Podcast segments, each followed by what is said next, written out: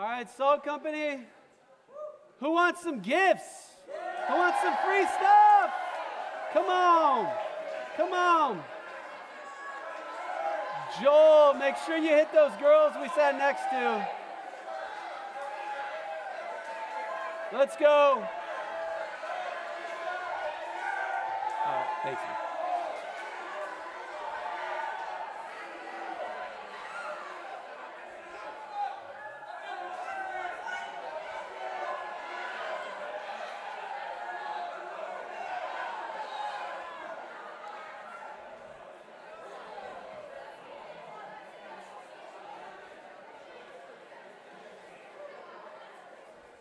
All right.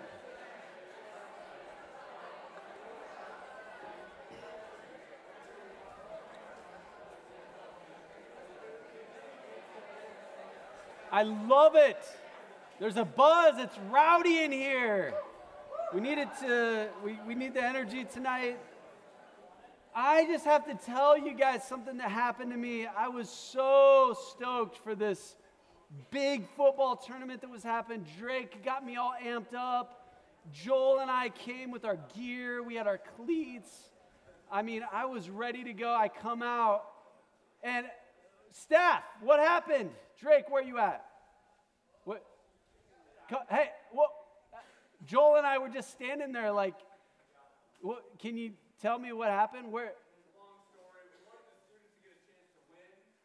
Oh, he wanted the students to have a chance to win. Such a benevolent leader. So kind of you to step aside so others could get the spotlight. Well, all right. There was some talent out there. Not sure the staff would have would have won that, but that's all right. So yeah, yes, we got some we got some routes in. Thanks for thanks for uh, throwing us some balls. That was good. All right. So tonight, this is where we've been. Uh, last night we talked about we're talking about staying salty.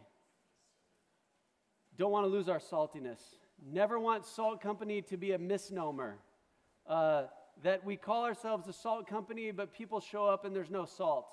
Uh, you guys leave your Wednesday night gatherings and there's no salt. You've lost your saltiness. We don't want to lose our saltiness. So, what does that mean? Uh, Friday night, we talked about the greatest success in our lives will be the fact that we know Jesus. He knows us. We're saved. We're loved. And that is our greatest success. We talked about not losing our salt this morning is being a people of truth and grace. That we are people who proclaim the word of God, but we're not angry about it. Uh, we, we know the truth, but that makes us a people of grace that share it in love and, and show people uh, Jesus Christ. Um, tonight, we are going to talk about what this kind of salty life looks like in real life. What would this look like lived out over a lifetime? And tonight, it's the story of my dad. A salty life. This is, um, for some of you guys, um, this is going to be, here's the thing. Um, one of the most fundamental things about your faith is what comes to mind when you think about God?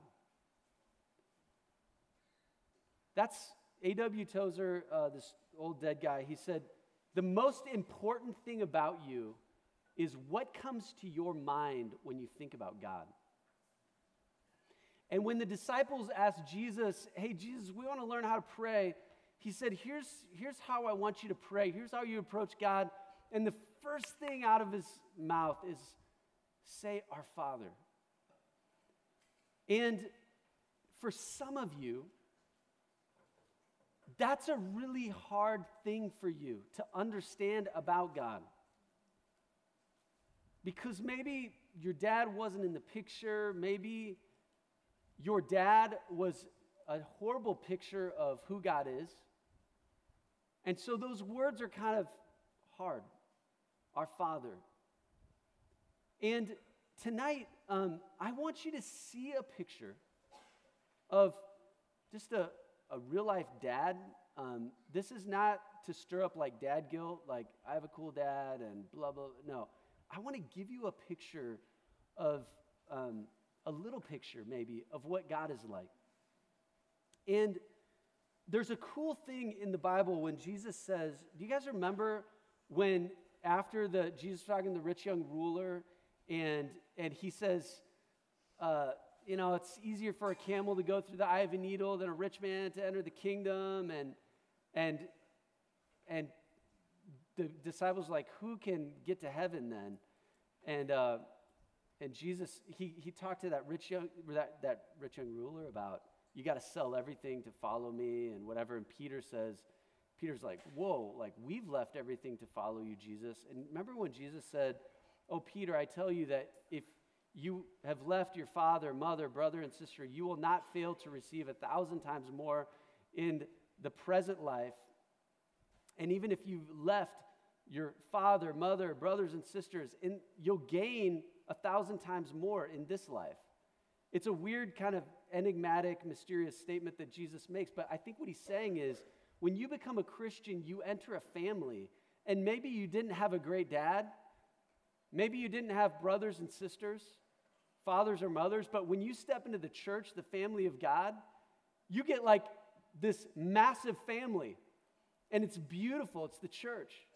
And so tonight, as I talk about my dad, um, I just hope that it will be an encouragement to you because many of you are putting a stake in the ground and your parents don't define you. Like Jesus defines you, your heavenly Father defines you. And for some of you, this retreat is like a stake in the ground that the generations that come after you are going to be different than the generations that went before you. You know what I'm saying? And so tonight, as we talk about this, I hope that this will be an encouragement to you. Not just future leaders, but future moms, future dads, that this will be kind of a vision for you to live into of a salty life, a life of decades of faithfulness to Jesus. And so we're going to go through, and I'm just going to share six things that I learned from my dad about this kind of example of what it means to not lose your saltiness. And I'm going to hit up some scriptures. Um, I don't know if, I think these notes will be on the screen. Um, but the first one is Proverbs 3 3 through 4. So we're not in, we're going to be jumping around, okay? So I'm going to give you a, a passage and then some notes to think about. So the first passage is Proverbs 3 3 through 4. Listen, let love and faithfulness never leave you. Bind them around your neck, write them on the tablet of your heart. Then you will win favor and a good name in the sight of God and people, between God and man. Okay, this verse defines, my dad has lived this out. Let love and faithfulness never leave you. Here's the thing I think that your generation wants to change the world, right? Your generation wants to be amazing and do amazing things. You want to, this generation hates injustice. Like, this generation, you guys want to get to third world countries, Haiti, Africa, whatever, and you want to bring clean water. You want to start nonprofits. You are not content to just sit back. Like, you want to do something amazing. And even what's interesting is, you know, generations before used to name their kids like, like basic names, you know? Like my parents are Jack and Linda. That's a common, like John Robert, stuff like that. Well, this generation is like, like my kids, um, they got really unique names like Mackay, Beck, you know, those, those types of unique names because we wanted our kids to be special, right? Our kids were special and unique. And we like this idea of our kids being special. But listen to this first point. Here's what I want to say to you guys from Proverbs 3. Don't be amazing, just be faithful.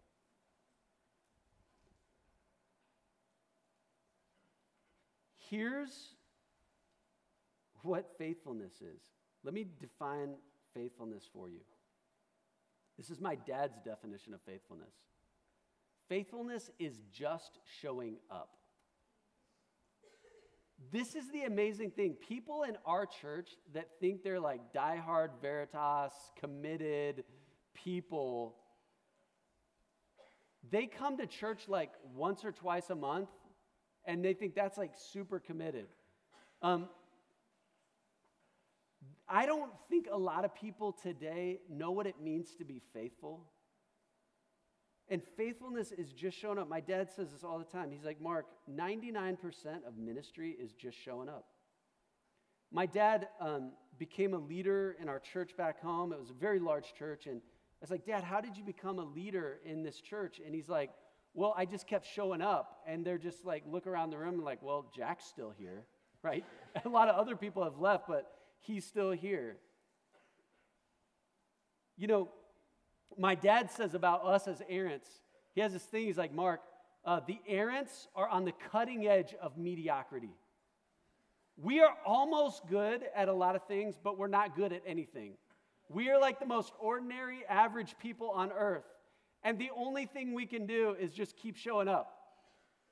You know, sometimes um, we use the excuse like we see someone doing something amazing and we think, I could never do that. Like my connection group leader, they're just so good. They're so extroverted. They make people feel like they're at home. They, you know, they are good with people. They're good with asking questions. Like I could never do that. Here's the thing my dad says anything worth doing is worth doing poorly. That's the bar. Here's what I mean by that.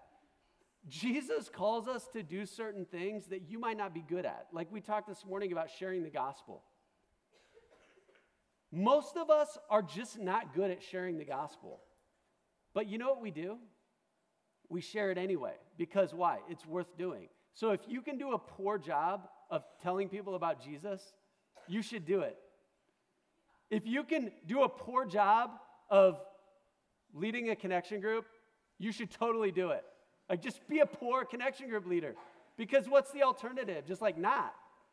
If, like, anything worth doing is worth doing poorly. We have the excuse, like, I could never do that. Like, some of you are looking at me, you're like, I could never do that. Well, guess what? If you end up in a church where you're the only one that's willing to do it, and you can do a poor job of teaching the Bible, you should totally do it. Because it's better than not doing it at all, right? If you can be a, do a poor job of leading worship, then if you're the only one that can do it, you should do it. That's the lesson I learned from my dad. Yes, I can do a poor job of that. Awesome. I'm in. And out of our my dad's mediocre ministry of just showing up, my dad has discipled church planters, pastors, elders, He has invested his life over decades and decades into young men, and my mom the same with young women. And they have impacted, I mean, the SALT network, like some of the guys that started the City Light Church in Omaha. My parents are a part of that church. Like, dad, you know, discipled some of those, uh, those pastors and leaders. I look at my life, uh, countless others and it's just this idea of showing up. One of the cool things, um, a student in our ministry was, was sitting like you guys, and, and he got home from the retreat, and on his wall, he had a poster that said, Change the world. And he went home, crossed it off with a sharpie, and under it, he wrote, Just be faithful.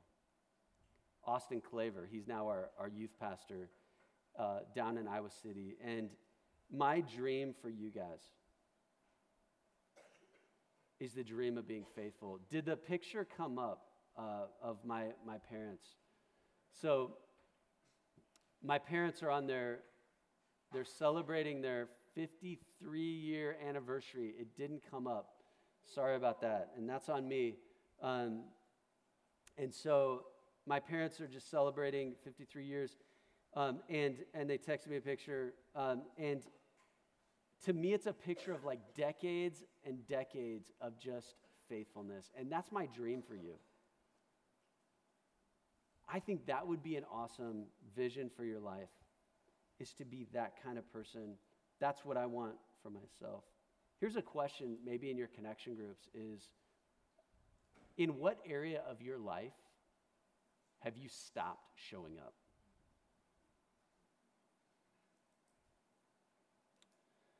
Next scripture, 1 Timothy 6, 6 through 10. It says, But godliness with contentment is great gain. For we brought nothing into the world and we can take nothing out of it. If we have food and clothing, we will be content with these. But those who want to be rich fall into temptation, a trap, and many foolish and harmful desires, which plunge people into ruin and destruction. For the love of money is a root of all kinds of evil, and by craving it, some have wandered away from the faith and pierced themselves with many griefs. Godliness with contentment is great gain. That means if you have God, you have everything you need. Remember Psalm 23 The Lord is my shepherd, I have everything I need. That's the statement here. If you have God, you have everything you need. There's a saying the person who has God and everything has no more than the person who has God only. If you have God, you've got all you need. So here's the point I want you to write down. Point number two saltiness lived out. Contentment. Contentment is wanting what you already have. If you can learn this, this will save yourself from, from piercing yourself with many griefs in this life. Contentment is wanting what you already have. It's like you're walking through the mall and you're like, why would I want that? Because I want my like I want my t-shirt, not that one. I want my shoes, not that. That's contentment, which is the opposite of covetousness. Like you want all this stuff you don't have. My parents never made a lot of money. We had to be frugal because things were always tight. My parents, uh, my grandpa, Grandpa Bill, lived through the Great Depression, lived through World War II, was in the war, and so things were tight for my, par- my dad growing up. And my, my grandpa was very cheap. And he said, Yeah, um, I'm so cheap that when I die, I want you to freeze me with my legs crossed and just screw me into the ground, right? That's kind of morbid, right? But hilarious, right? My grandpa is so cheap. Like, I don't waste the money on the coffin, right? Just kind of screw me into the ground. Uh, yeah, a little morbid, but that's the deal. Um, my this this this idea of of contentment, you know, this is something you have to cultivate in your life. So most of you are going to go. You're you're many of you are in college right now. You're going to go make a ton of money, right? You're going to drop some serious coin on lake houses and SUVs and like you're going to have a lot of stuff, right? And that's great. That's great. Like, make sure you let other people use your stuff. And there's nothing wrong with having stuff. Even in this uh, 1 Timothy 6 passage, he says, God has given us everything for our enjoyment. So that's, there's good things. But, but this, this lesson of contentment is so important because you are bombarded with these messages. And this, uh, this woman that was discipling my mom, she would back, we used to have newspapers. I don't even know if you know what those are anymore. But she would take the newspaper and she would throw out all the ads before she started reading it because she's like, I don't need to see a bunch of stuff. I don't need to see all the things that I don't need. Right? Now, this generation, for sure, like social media, like this is, we're on Amazon, we're on whatever, and we're just, that's all we're seeing, right? Instagram, like, oh, I want her shirt, or I want this thing. Like, this is what we crave. And so, if you will learn this principle, you're going to be salt in the world because people don't know how to be content. Contentment in this world is just getting more stuff. And we know that will never satisfy. Third thing, Lamentations 3. Lamentations 3, verse 22 through 23. It says, Because of the Lord's faithful love, we do not perish, for his mercies never end. Because of the Lord's great love, we are not consumed, for his compassions never fail. They are new every morning. Great is your faithfulness. Here's what that means every single morning you open your eyes, God just has a new truckload of mercies that He just wants to dump into your life. That verse is so encouraging. Here's one of the things that I've learned from my dad. My dad, um, over the years, he would start a lot of different Bible reading things. You know, he'd go through different phases where he'd read through the Bible in a year, or sometimes he would do journaling, sometimes he would, uh, you know, do a lot of scripture memory, different things. But it seemed like my dad was always, whatever he started, he ended up stopping at some point, right? And that's been my experience too, um, where, where whatever I start, I end up stop doing. Like, man, I really need to journal. Like I go to a retreat like this and I'm like, man, I need to, I need to get in the word. And what happens? Like I end up stopping, right? I start in Genesis, Genesis, maybe get to Exodus, definitely by Leviticus, I've dropped off. And, and I'm like, ah, I just quit. I just can't do this. Here's the third point I want to make from this Lamentations 3. And, and this is something my dad has modeled to me. Master the restart. You might even say that this is the key to the Christian life. That's pretty bold when someone says something like that, but here it is. Master the restart. What that means is whatever you start doing, you'll likely stop doing at some point. So the key to the spiritual life is just get good at starting over. Right? That's all you have to do. Is just start over. Why can we start over? Because we know that his mercies are new for us. We're not needing to do penance and make up for lost time, right? We can just start over where we're at right now.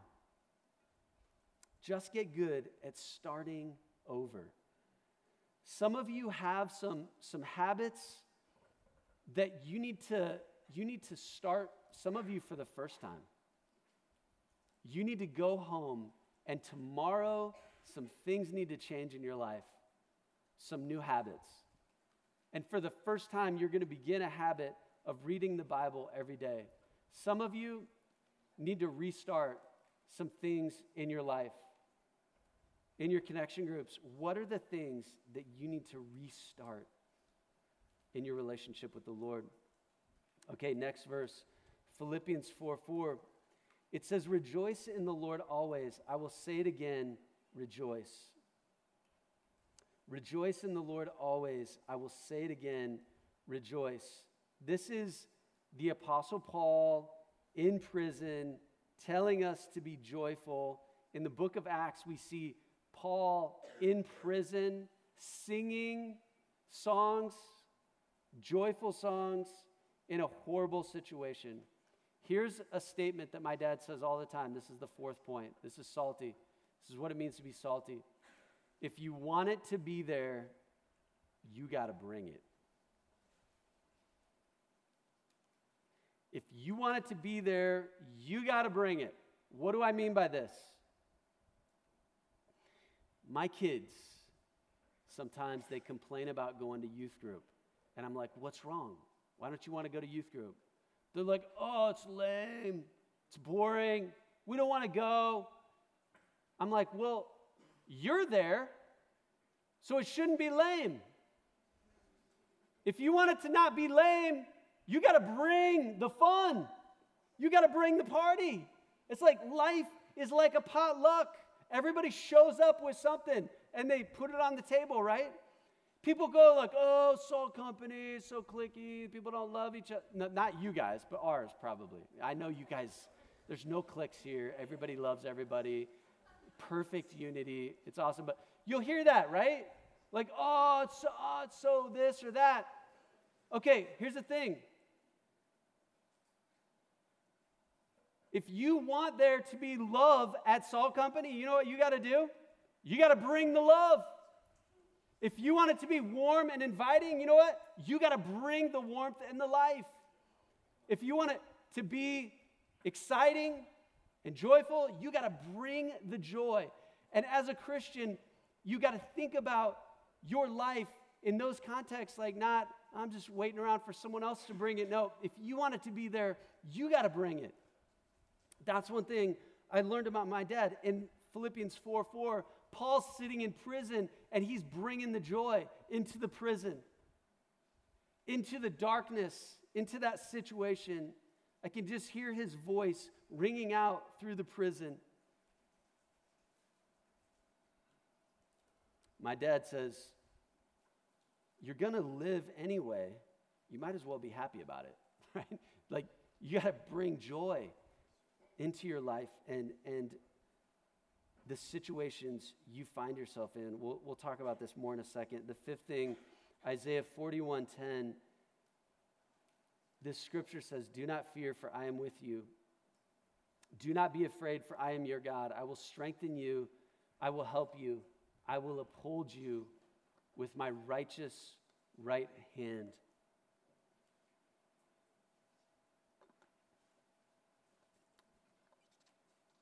This would be a great verse to know. Here's the thing I want you to write down in light of this. Is what my dad says. We don't live by explanations, we live by promises.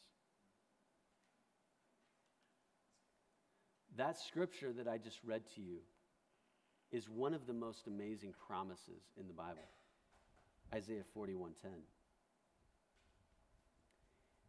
Stuff is going to happen to you that you don't understand. And you're going to ask why. But faith does not work by us knowing the mind of God. It works by trusting the goodness of God.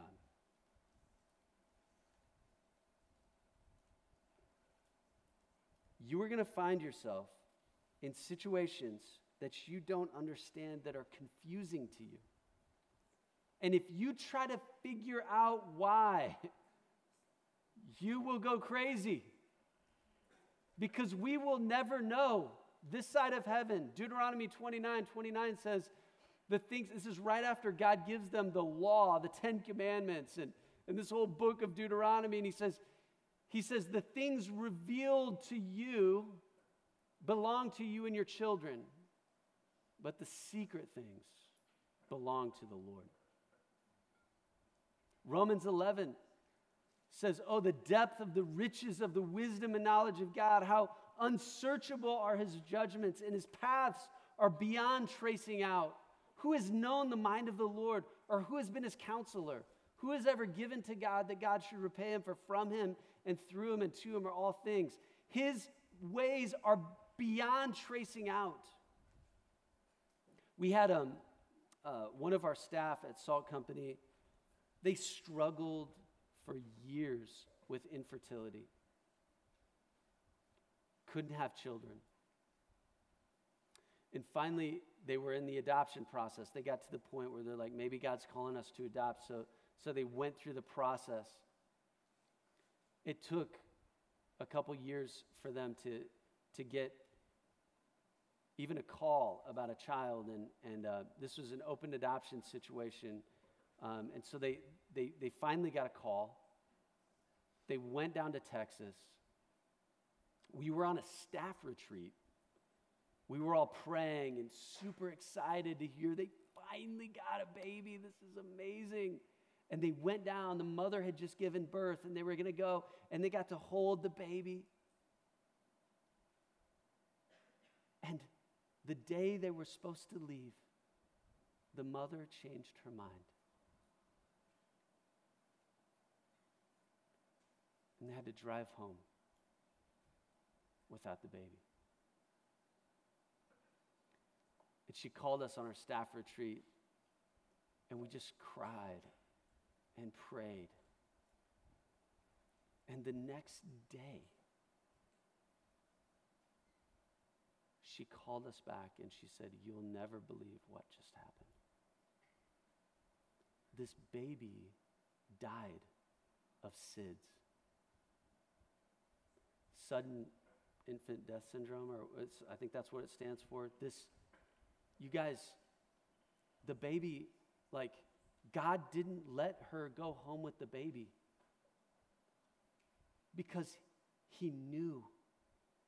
And I think that all of our suffering, like, we don't always get to see how things work out. Like, oh, wow, God was really protecting us.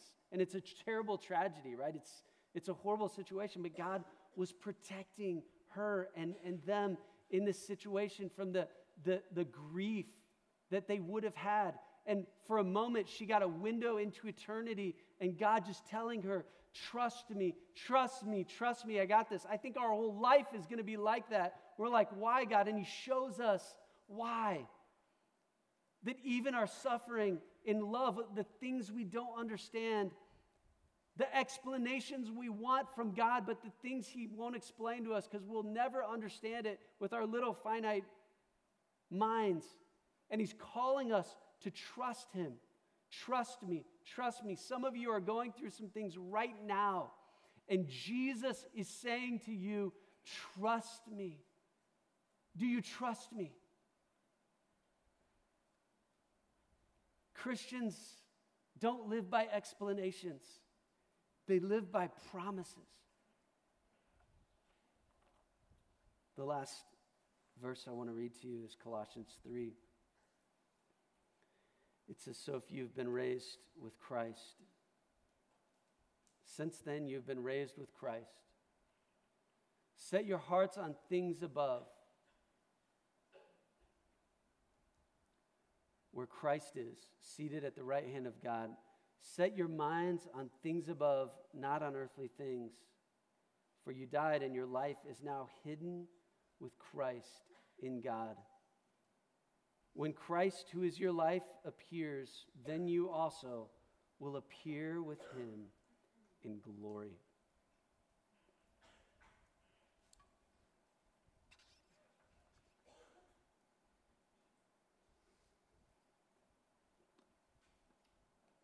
There is a future glory coming.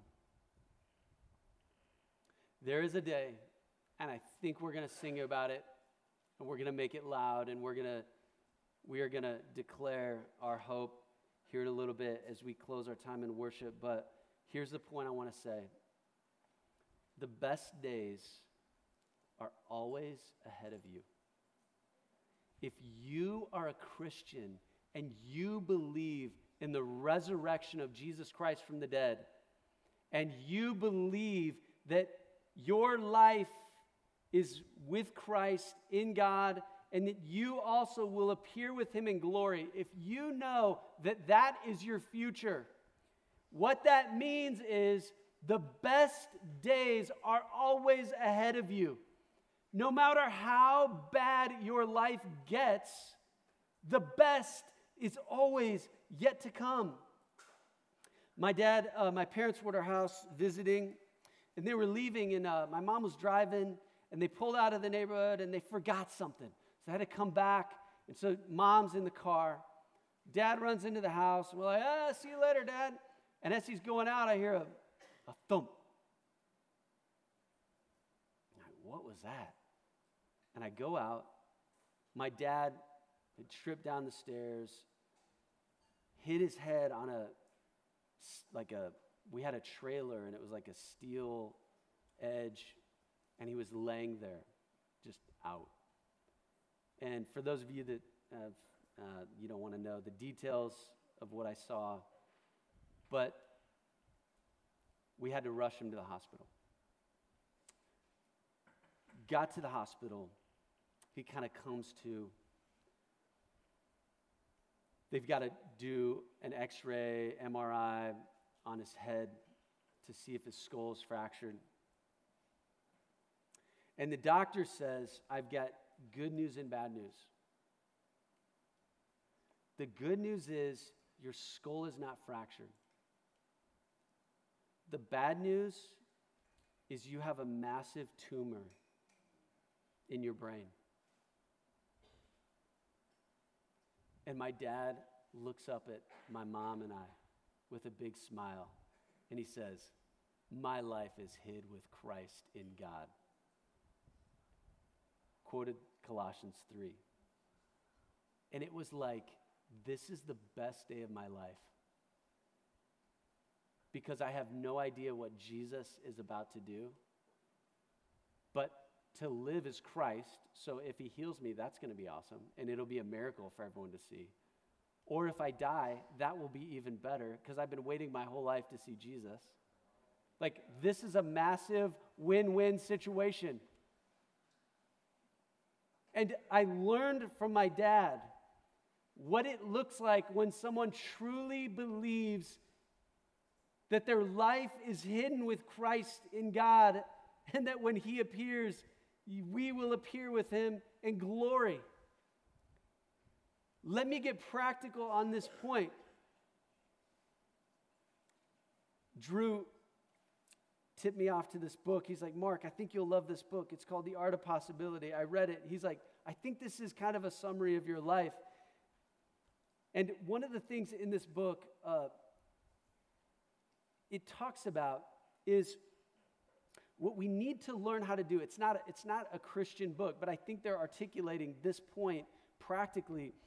Here's, here's the thing as Christians, we need to live into this optimism that we have about our life in view of the resurrection of the dead. And so, one way to do that practically is when things happen in your life that are terrible, that you don't expect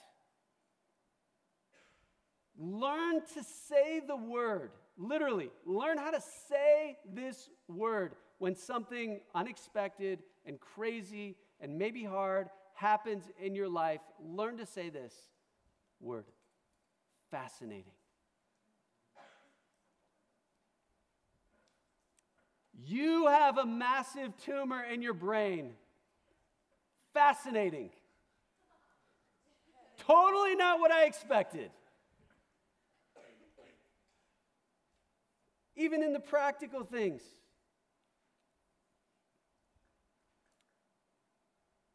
We've been planning this trip to Florida, looking forward to this trip to escape the winter of Minnesota or Iowa. And we look at the forecast, and it's cold and rainy all week long. Fascinating.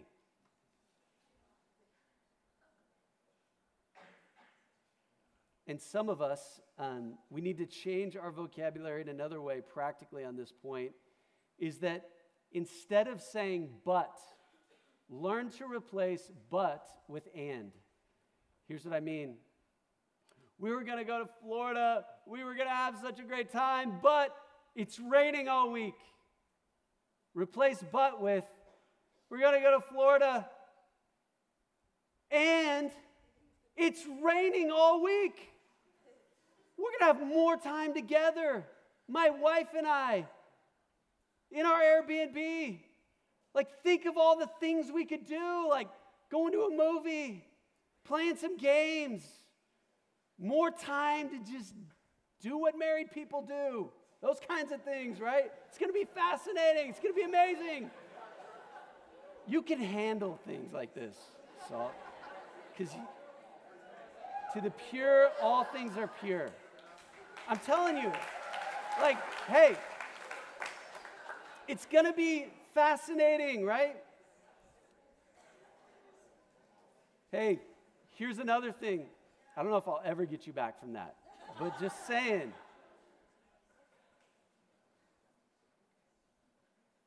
Stuff in life happens that you don't expect.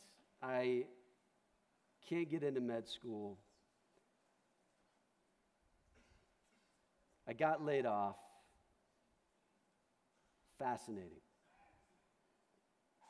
How is God working in this situation for my good, His glory? I want to close with this story because I, I want you guys, Salt Company, to be the most joyful, optimistic, hopeful people on your campus and in your world. And right now, it seems the only hope that people have is getting their political leaders in power. The only hope people have is achieving some kind of you know, standard of living or whatever it is. Like people are just hoping in, in the things of this world and they have no hope. Um, I want you guys to be the most hopeful, optimistic people in the world. There was this um, there was this, uh, this guy, his name was Joseph Tson. I think he was a, he was a Romanian pastor back, um, and he was enduring persecution. And actually, they, they told him that he needed to stop preaching the gospel, preaching the Bible, that he needed to shut down his church. And they threatened him with death. And they said, if you don't stop preaching the word, we are going to kill you. And he said this He said, Well, if you're going to use your weapon on me, then that's going to force me to use my weapon on you. Your weapon is your sword to kill me. But I will have no other option but to use my weapon on you. And that is to die. And if you kill me, my blood will soak into the ground and soften the hearts of this entire country. And my sermons will be spread out, and the name of Jesus will be preached all over Romania. Don't make me use my weapon on you. Christian, you have nothing to fear in this life. And the things that are causing you fear and anxiety right now, Jesus wants you to know that He's got this. And this is what it means to be salt in the world. We are a people who have an incredible hope. It's the hope of glory. It's the hope of when we see Jesus, we will be like him, for we shall see him as he is. That's what we're going to sing about. That's what we're going to get rowdy about as we close in worship. Let's pray together.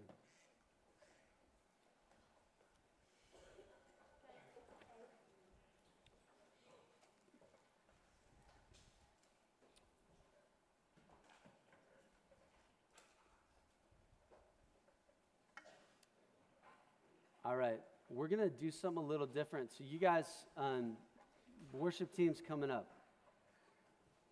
So, here's what I want you to do. Um,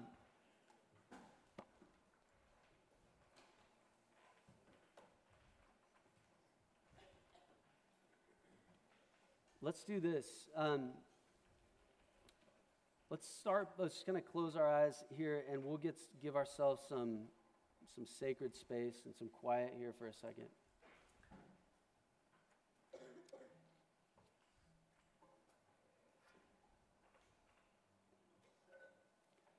Um, what you're seeing before you, um, the guy up here on stage who's been talking this week, um,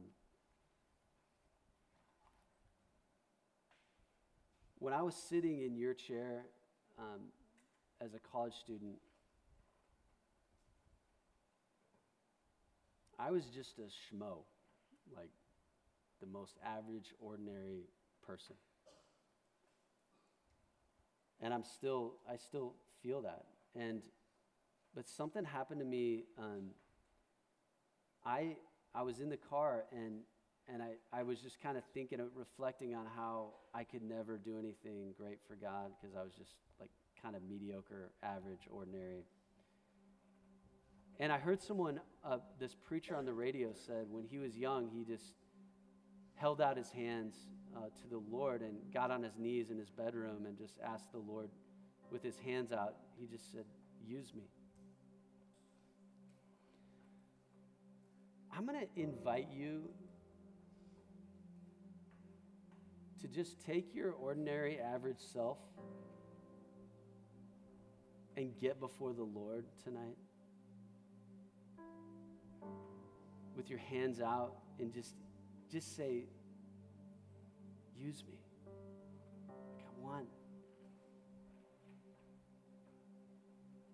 i don't want to i you know i don't need to be amazing and change the world but just i just want to show up i want to be faithful and god could you use me you know the thing you might want to get out of this retreat is if God can use Mark, he can use anybody. Right? We're just, there's no extraordinary people in this room. But God is here. And so, as we worship right now, I just want you uh, to have the freedom to, to get in whatever posture you need to get in to get before the Lord. Maybe you want to you can stay seated, hold out your hands. If you want to get on your knees, if you want to stand up with your arms out, maybe some of you need a little bit of space and you kind of want to spread out. Is that cool, Nate? If they just. So, right now, um, Nate's going to lead us, the band's going to lead us. Would you just take a moment? It's okay. This is you and the Lord right now. Just get in the posture that best kind of reflects where your heart is at right now. Don't worry about what the people around you think, but just kind of, if you need to spread out, if you need to, just get before the Lord right now.